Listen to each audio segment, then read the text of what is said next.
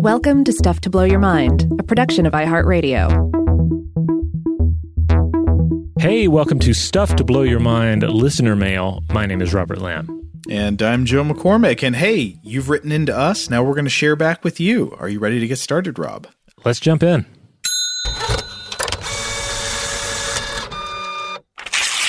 Oh, what is this you've got right here at the top? Oh well, I, I threw some stuff in here. So a lot of the, the stuff we hear from from our listeners comes in via our email. I guess that's still the the primary way we uh, communicate.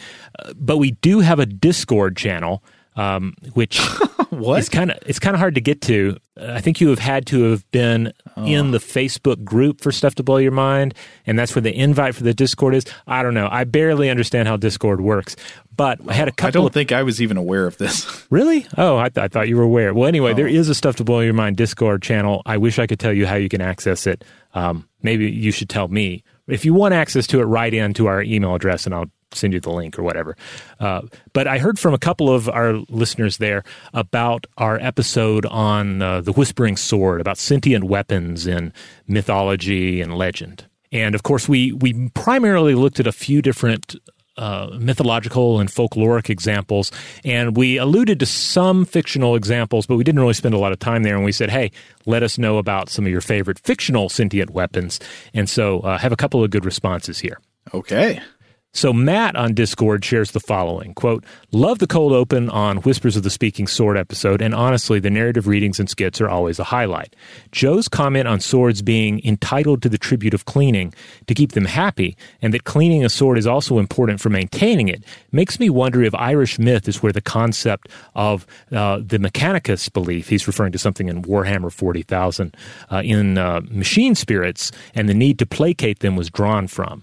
In the Warhammer 40,000 universe, upkeep of technology has become ritualized to the point that a firearm spirit must be placated by anointing it with sacred oils lest it fail in combat, with no consideration given to the physical impact that the oil has on the weapon's operation. The ritual of anointing the weapon has the desired effect, just not for the reasons they think. You know, it's funny. I can imagine things uh, happening in the real world in in a fashion like this, though not understanding the real reason you're performing maintenance on something and turning it into a like a religious ritual would certainly make the practice less adaptable. Like you wouldn't, you know, understand as well like how you need to change the practice to respond to changes in conditions. Yeah, yeah, uh, but but I think he he may be onto something here because yeah, there's a lot in in that universe about you know forgotten technology, technology that can no longer be replicated but can only be maintained and is maybe only half understood at best. Yeah. Fletch on Discord shares the following: That was a great episode, but no mention of Stormbringer. Elric of Melniboné's bloodthirsty demonic blade. Uh, this is, of course, re- referencing the books by Michael Moorcock. Um, uh, which I think I've, I've actually read one of them and I enjoyed it. And then Michael Moorcock also wrote the lyrics to Veteran of the Psychic Wars uh, by Blue Oyster Cult, uh, among his yeah. many other accomplishments. I know you've had that on your mind lately. Yeah, it's a solid jam. Um, Fletch continues also from the Odyssey, quote, the blade itself incites to deeds of violence. Um, was used as the title of Joe Abercrombie's first excellent fantasy novel, or an even better translation of the same phrase, for iron by itself can draw a man to use it, seems super relevant when Robert and Joe were talking about how tools can encourage you to see every problem in terms of their use. Oh yeah, of course, and you you can realize this in a million different ways. I mean, I think, for example, if I'm remembering this right, I think Immanuel Kant wrote about the idea that a uh, a, a country that has a standing army will always be tempted to find uses for the army, in the same way that a person who's holding a weapon will be more tempted to think of ways that a weapon should be used in a scenario where, you Yeah. know, if they didn't have the weapon on their person, they might not think that it was uh, so important to to to choose violence. Now, now speaking of British uh, sci-fi and warfare science fiction, uh, Fletch also shares. Oh, uh, another one just sprang to mind. I'm not sure if it's a bit obscure, but Rogue Trooper, the genetically engineered super soldier from the 2000 AD comic strip, had a rifle, helmet, and backpack that had the personality chips of three of his dead comrades: Gunner, Helm, and Bagman, or Bagman, uh, that would talk to him and could operate equipment by themselves. Interesting. Okay, I, I'm not familiar with this comic. I'm familiar with it, but I've never read it. I've uh, when it comes to 2000 AD, I've read a lot of Judge Dredd and um, I don't think I've read any Rogue Trooper. Oh, that's okay. Judge Dredd is 2000 AD. Yeah, Okay, yeah. cool. He, uh, but there- there are several. Like he's probably the most well known. Yeah, he's definitely the most well known 2000 AD character in, in world. But but there are various other settings and worlds that are popular underneath that umbrella as well. I hear he is the law. Yes, he is.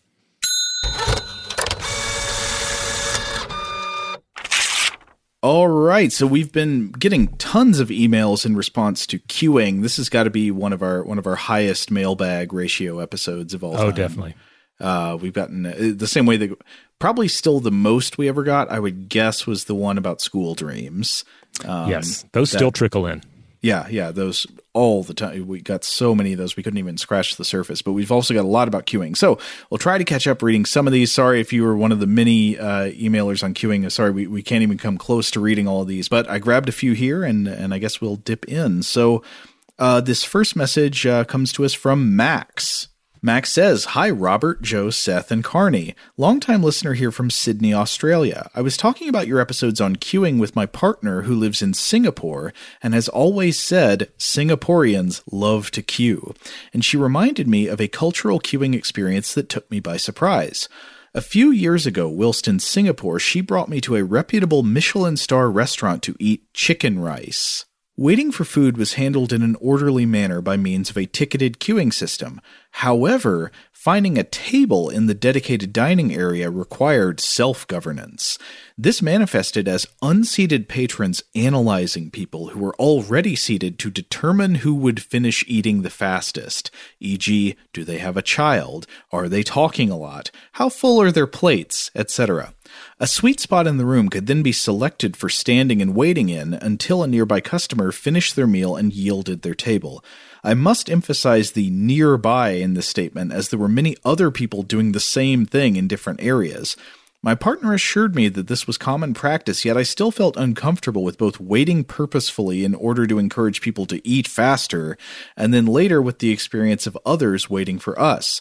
Queues for food court seating in general are a little bit lawless at the best of times.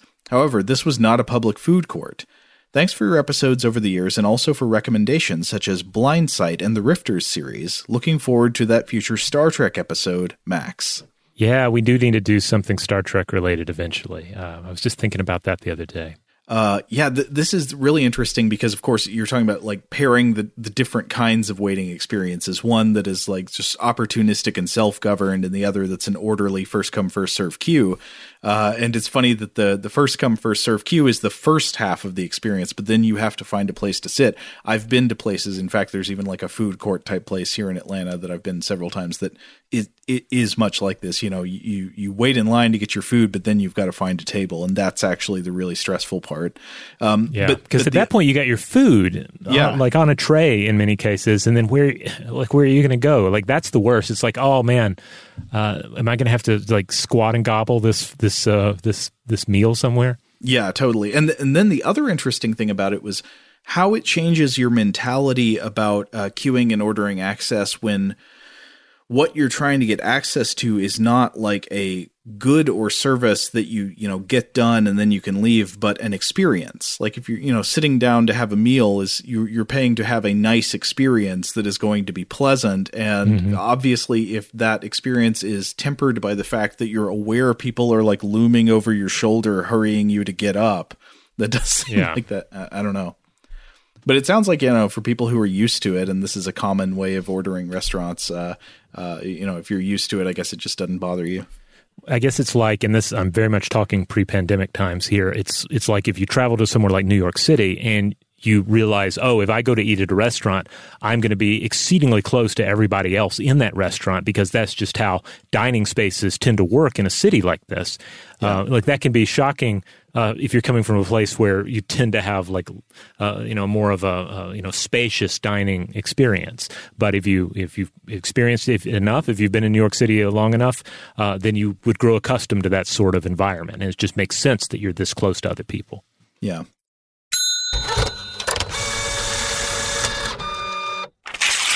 Rob, I wondered if you might want to read this one from Matt because I wonder if you've had a similar experience to what Matt describes here with with air travel. Okay.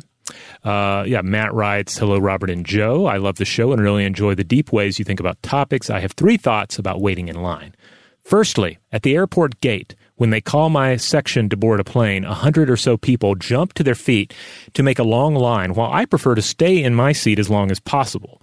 Being 6'2 tall, I don't see the point of rushing to leave my chair with plenty of leg room to squeeze into the tiny and cramped coach seat on the plane, let alone stand in line, a line that doesn't help me in any way to gain a better position on the plane. Secondly, I would like to point out the disappointing feeling that occurs when you join a line and nobody else joins the line for a long time or never. It makes the time spent in the line feel like so much more of a waste when I could have done something else productive for all that time and not missed out on my place in line. And lastly, when I was in elementary school in Australia in the 1980s, kids would frequently ask for uh, baggage, being asked, Can I have baggage? And it meant, May I get in line behind you? The person would usually grant the baggage if they liked you, and hence you'd only ask for baggage from a friend, because it was an unofficial law amongst the kids. Although the kids trailing in line were unhappy about it, they would never complain about the injustice. Thanks for all the learning I get, Matt. Rob, I could be mistaken, but I feel like what Matt describes about the airport experience sounds like a, a rant you've given me before. Am I wrong about that? I don't know, possibly. I mean, airports make people rant, and I'm no uh, exception to that rule. Um, okay. I would say uh, the only exception that I have to to Matt's statement here is that yes, if, of all things were equal, I would prefer not to wait in line to then go get on a plane and be cramped in a seat. However, more often uh, than not, part of wanting to get on the plane first is not so much about getting your seat, which is generally uh, on most flights anyway. I mean, I think there's some airlines where it is kind of first come, first serve. But for the most part, yeah, your seat is guaranteed, but not mm-hmm. necessarily space for your bag in the overhead compartment. Oh so boy that is that is what makes ends up making me nervous because I'm like, oh, all these people are already on the plane. Am I going to have a space to put this? Or in many cases, you get the chance to like go ahead and check your carry on, and sometimes I do that just to avoid that particular headache. So yeah, anyway. and if, if you've ever had a checked bag lost, then that probably makes you a lot more hesitant to, uh, to yeah. just like hand over your bag at the gate. It's yeah. not fun. But uh, I, I, don't know. I, I, mean, I I think I've been fortunate. I don't think I've had a, a bag ever lost like that. But I still, I, I, guess it's some of these unknowns, right, that ultimately make one nervous. Like, okay, there's going to be a line. How's it going to work? What section am I in? And then is there going to be room for my bag? Do I need to pre-check the bag now? It's I'm uh, you know I'm, I'm just kind of all over the place mentally at that point. I wondered if you were going to do an Australian accent for the Australian elementary schoolers, saying, "Can no. I have baggage?" apologize for that. I don't. I, I. I don't think my Australian accent was ever very good. It. It kind of falters and becomes a bad Irish accent uh, later on.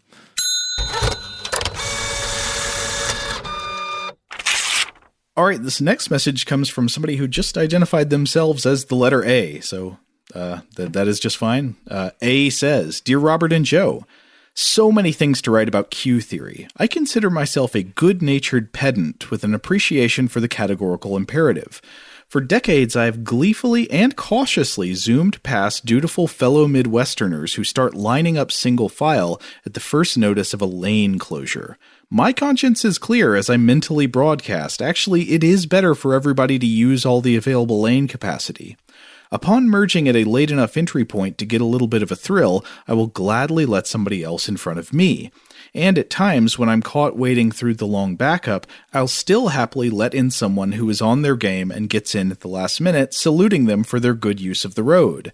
I related something like this to my boss on the way to a job site, and he said that people who wait until the last minute to merge should be taken out of their cars and publicly executed.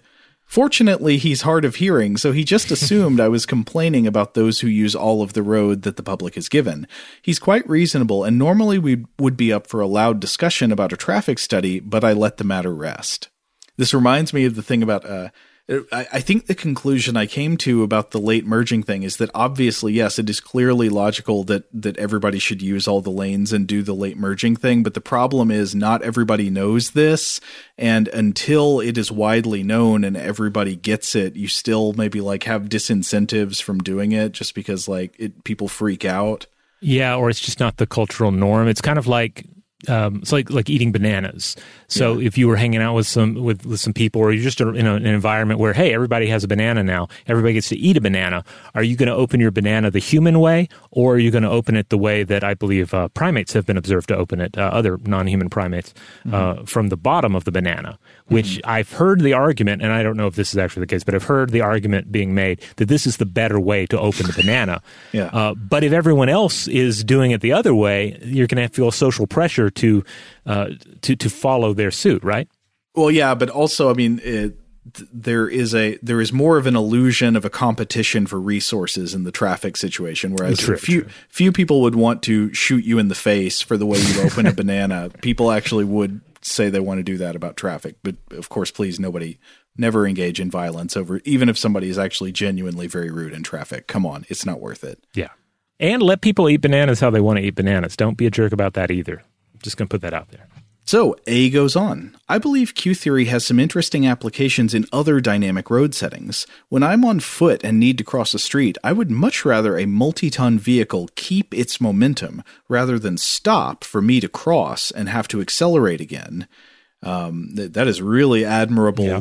global energy conservation thinking. Uh, a, I, uh, my hat is off to you. Uh, goes on, uh, particularly when there are no other cars and everyone would be on their way more quickly if I only had to wait for them to cruise past my crossing point rather than waiting for them to come to a full stop before I cross in front of their deadly vehicle. I would consider this to be a good example of a Pareto improvement. I will typically conceal my intention to cross in order to facilitate this. Also, I'd much rather wait for a slug of traffic to clear the road than to make multiple cars stop just for me and mess up the flow. Where I live, people seem to fall all over themselves to stop their car for pedestrians waiting to cross. I believe this is the law, and there are obvious situations where it is the right thing to do, but it's clear that the system is flawed. Oh, I've certainly been in situations where you know, clearly the pedestrian has the right of way and there is a mm-hmm. crosswalk, uh, but traffic is terrifying. And therefore, I might wait for yeah for there to be like a slight clearance. Like yeah. I'm not going to be the one to like. I mean, my right of way only goes so far if a car actually hits me. Um, and then sometimes I'll, I'll, wait and for another person to want to cross as well, and feel, realize that there's strength in numbers. You know, surely right. they won't run over two or three of us. Or do you ever wait for a cyclist who, at least in my experience, for some reason just seem to be more fearless? Maybe the fact that people on bicycles are just so constantly threatened and menaced by people in cars that like they become immune to it. Uh, yeah, yeah. I, I, always try and be very careful around uh, bicyclists. You know, they, they say share the road, but I, I feel like yield the road is a little a little more accurate. Yeah. Um, and, well, and I'm I'm fine with it. I would rather, I would much oh, rather sure, do yeah. that. I mean, it's difficult because a lot of roads in modern cities and places are just not designed with cyclists in mind. I mean, it's great right. if there are like bike lanes or protected bike lanes or whatever. A lot of roads just like this is clearly this was not built to accommodate bicycles. Yeah, yeah, and um, yeah. I mean, I have friends who've uh, who've been in some some rough um, scrape ups between uh, their their bicycles and other cars. So I mean, I'll always always be careful around bicyclists. A goes on. While I was visiting South Korea a while back, it was the norm for drivers to blow through red lights when no other vehicles were in sight. Quite rightly, in my opinion. It makes sense to reject the one vehicle queue. Also, they definitely didn't treat pedestrians waiting to cross with the same indulgence they get over here. I'm no expert, but it seems like widespread modern traffic is maybe more recent in even a developed country like South Korea, and that perhaps a country's general approach to traffic queuing situations will change as more generations go by widespread automobile use. I believe this was the case in the US as cars became more common, although that is obviously a bit different. Why do we wait at red lights at 3 a.m. when no one else is on the road? When did we start doing this? Is this from our culture, or because vehicular travel has reached a level of maturity or more abundity in our society? It seems counter to the American ideal of individualism. Uh, I mean, I guess in my perspective on that, it would depend on you would want to be really sure that you were actually able to see clearly in every direction and make sure that you weren't mistaken about the fact that somebody wasn't coming. Though I guess that's also true of just a stop sign. Yeah, or or turn signals. You know, I mean, that's always a situation where uh, the turn signal lets people know what you're going to do, including people that you might not see, someone who might be in your blind spot, etc. Finally, a truly egregious queue violation is when a car intending to travel straight through an intersection stops in order to yield to a vehicle queued up to turn left, waving them through the intersection and into the path of other cars that are still following the natural queuing order and may not be able to react to this apostasy. This mock politeness is nothing more than a thoughtless, self serving grab for warm feelings and can be deadly. However, I do not believe it warrants public execution. Love the show, A. Oh yeah, I mean, I encounter a version of that a lot where I'm I'm in a turn lane or I'm trying to make a turn across traffic, mm-hmm. and there I have to go across two lanes of oncoming traffic, oh, and no. a person in one lane will suddenly stop and try and wave me on, but, but you can't not, see. Yeah, I can't see the other lane. They're not. They're they probably have an entirely different view of this whole scenario, and I'm not going to you know venture into this uh, this danger but it puts you in a tough spot because one person yeah. is trying to be polite they're just you know they don't have all the they don't have the the virtues of, of your perspective on the situation uh, which uh, in, in, which you realize that there's danger in following uh, following their advice I think the correct solution to this is that all settled areas of human habitation should be fully grid grid mapped in terms of road access and left turns should all be illegal. So everywhere you get you go full right turns and nothing but. Yeah, Maybe so.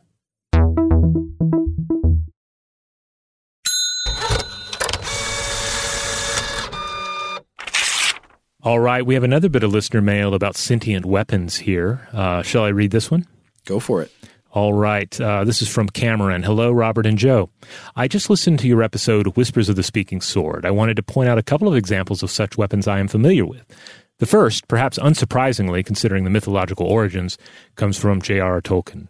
Tolkien encountered the Kalevala before his earliest Middle Earth writings were begun, and some aspects of some of the stories uh, would become the uh, Silmarillion can be traced back to it. In particular, Tolkien's tragic character Turin Turambar uh, from the chapter of Turin Turambar in the Silmarillion, uh, and also from the longer version of the same tale as published more recently, The Children of Hurin.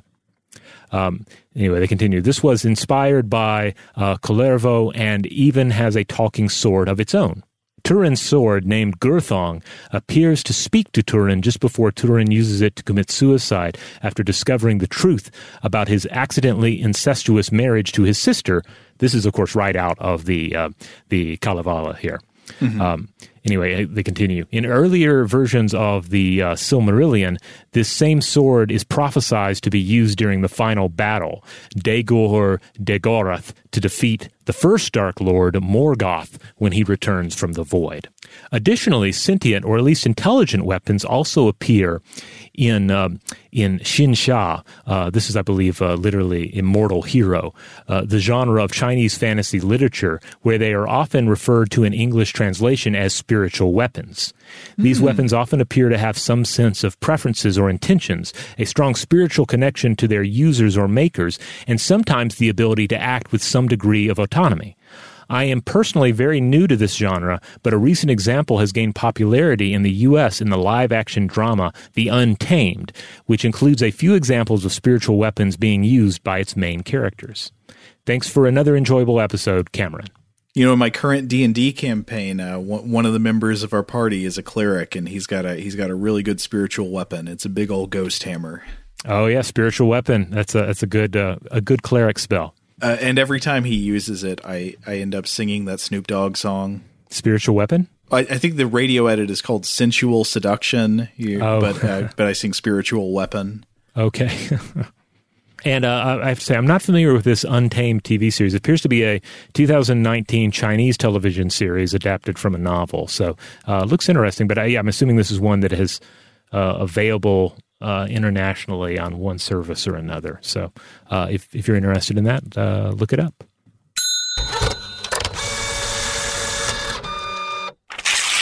All right, Joe, do we have any Weirdhouse Cinema uh, listener mail to round things out with? Oh yeah, we got a bunch. I guess we've only got time for a couple right here, uh, but I'll, I'll, read this first one from Stacy since it's about Deep Blue Sea.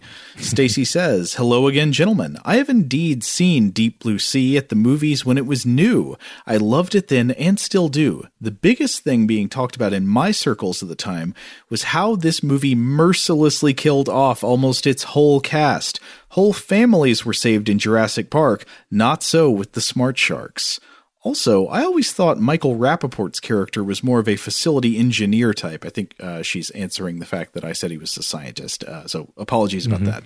Uh, but she says he knew about the emergency hatch ladder. That's that's a good memory, Stacy. Best regards, Stacy.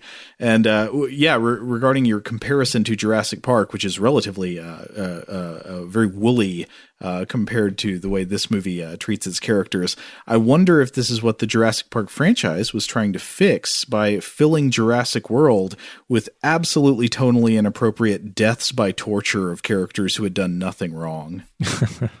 yeah, there's that whole sequence with the. Uh, uh, the lady getting scooped up by the pteranodon, yeah. and then or, or like screaming, or yeah. yeah. and then she's dropped into the tank with the. oh yeah, yeah, it's it's it's rough. I can't remember if I've ranted on this show before about how much I hate Jurassic World. That, that I found that movie just repellent. Um, yeah, it. I remember disliking the tone at the time uh, that I first saw it, but then I watched it again with the boy, uh, with my son, and uh, and he seemed all right with it. So I'm kind of like, okay, maybe I'm overreacting. Oh, okay. Um, and then we watched that more recent one, which I, I, I, don't know if I've mentioned this on the show before, but I found it interesting that it's it's essentially a Hannibal Lecter movie with but with dinosaurs. Wait, instead. the haunted house one with dinosaurs? Yeah, yeah. Mm-hmm. Oh, I liked that one more. Yeah, because that, yeah. that, one was just absolutely that was gooberlicious. It was yeah. uh, I don't know how else to put it. It was a haunted house movie, w- but with raptors instead of ghosts. Yeah, yeah, uh, yeah. I would, yeah, I can, I can definitely see, I can see the haunted house uh, comparisons. I, I, I, do think it does have some. It's kind of like if Thomas Harris wrote uh, a yeah. dinosaur movie as well. Yeah. There are some, some, some areas of it that I think line up with Hannibal Lecter fiction. Mm-hmm. But, uh, but yeah, it was pretty fun.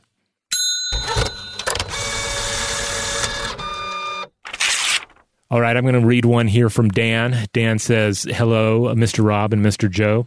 I love Brad Dourif, and I'm so glad you finally discussed one of his movies. Wise Blood next? I've never seen Spontaneous Combustion, though it sounds like something I might have watched on the Sci Fi Channel or TNT in the mid to late 90s, possibly with Joe Bob Briggs intro. Highly possible. They continue. Two movies that show Dourif's range as an actor that you did not mention or talk much about that I'd like to recommend are Alan Parker's Mississippi Burning and Werner Herzog's The Wild Blue Yonder.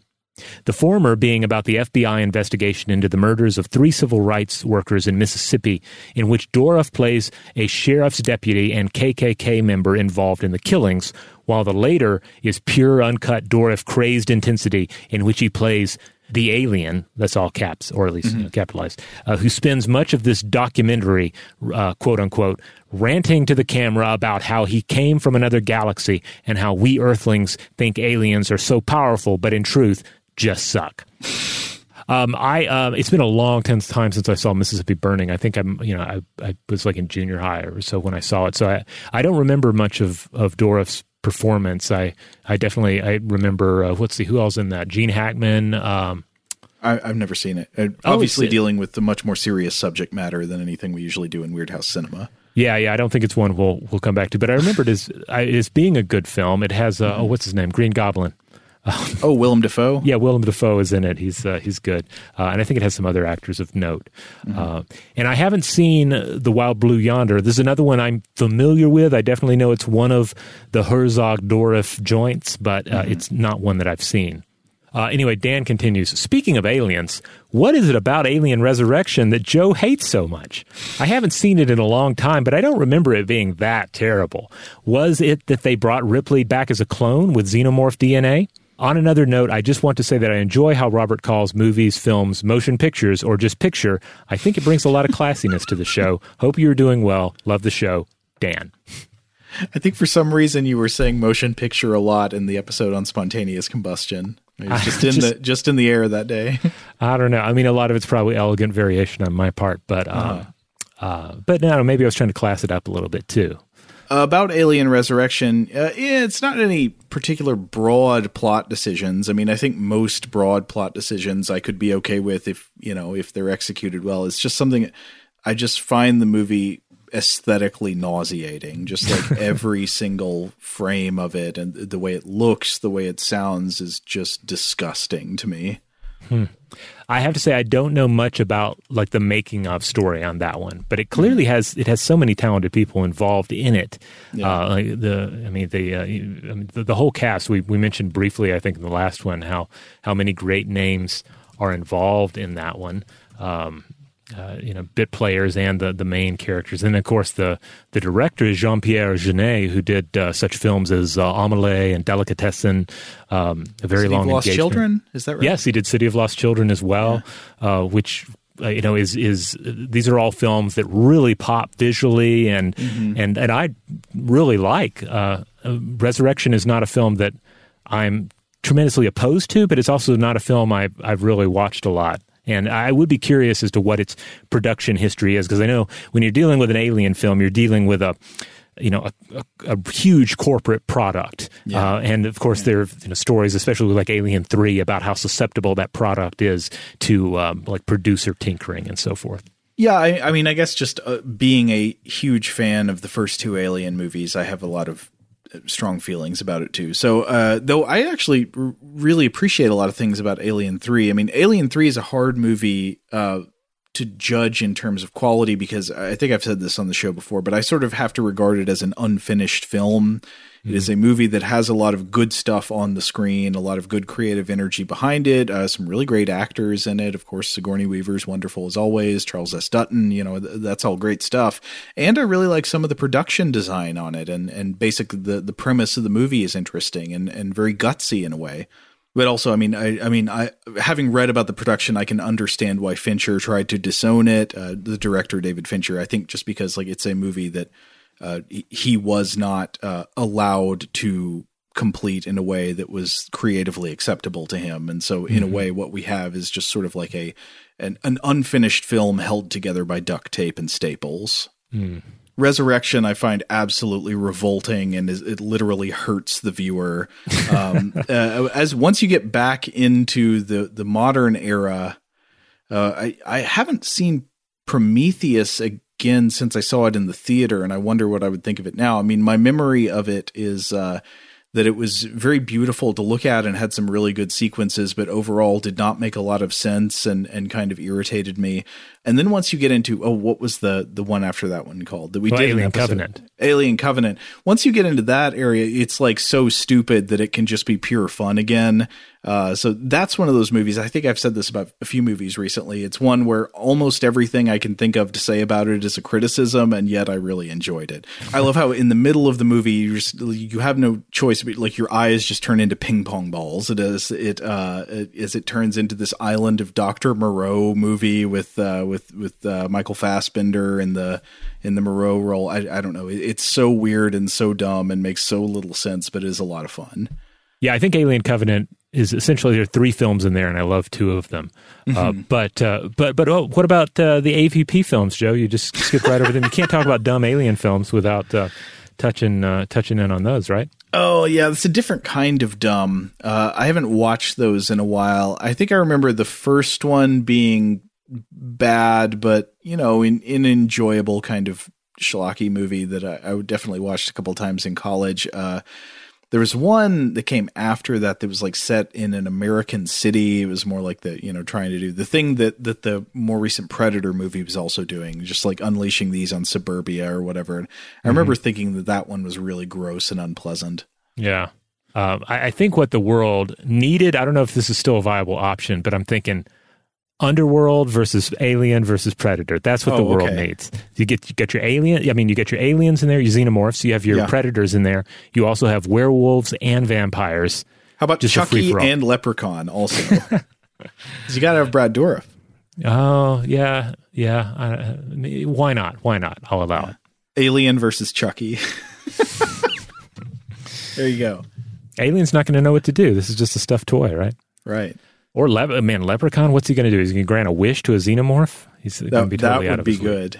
But what does the xenomorph dream about? I wish for meat. Yeah. Okay, we've gone too long. All right, all right. Well, we're going to go ahead and close it up here, but uh, we thank everybody who wrote in, shared messages with us. Uh, keep keep them coming. We don't have time to respond to all of them. We don't have time to read them all on the show, uh, but we we do we do read them when they come in, uh, at least to ourselves internally in our own brains. Uh, so yeah, if you have thoughts on recent episodes, um, past episodes, uh, if you have episodes on, uh, I mean, you have thoughts on possible future episodes, or if you have episodes on possible future thoughts, uh, just let us know. You know how to get in touch with us, and you can find listener mail every Monday in the Stuff to Blow Your Mind feed. Core episodes on Tuesdays and Thursdays. Artifact on Wednesday. Weird House Cinema on Friday. That's our time to just uh, set most of the science aside and discuss a weird film. And on the weekends, we have a rerun for you. Huge thanks, as always, to our excellent audio producer, Seth Nicholas Johnson. If you would like to get in touch with us with feedback on this episode or any other, to suggest a topic for the future, or just to say hello, you can email us at contact at stufftoblowyourmind.com.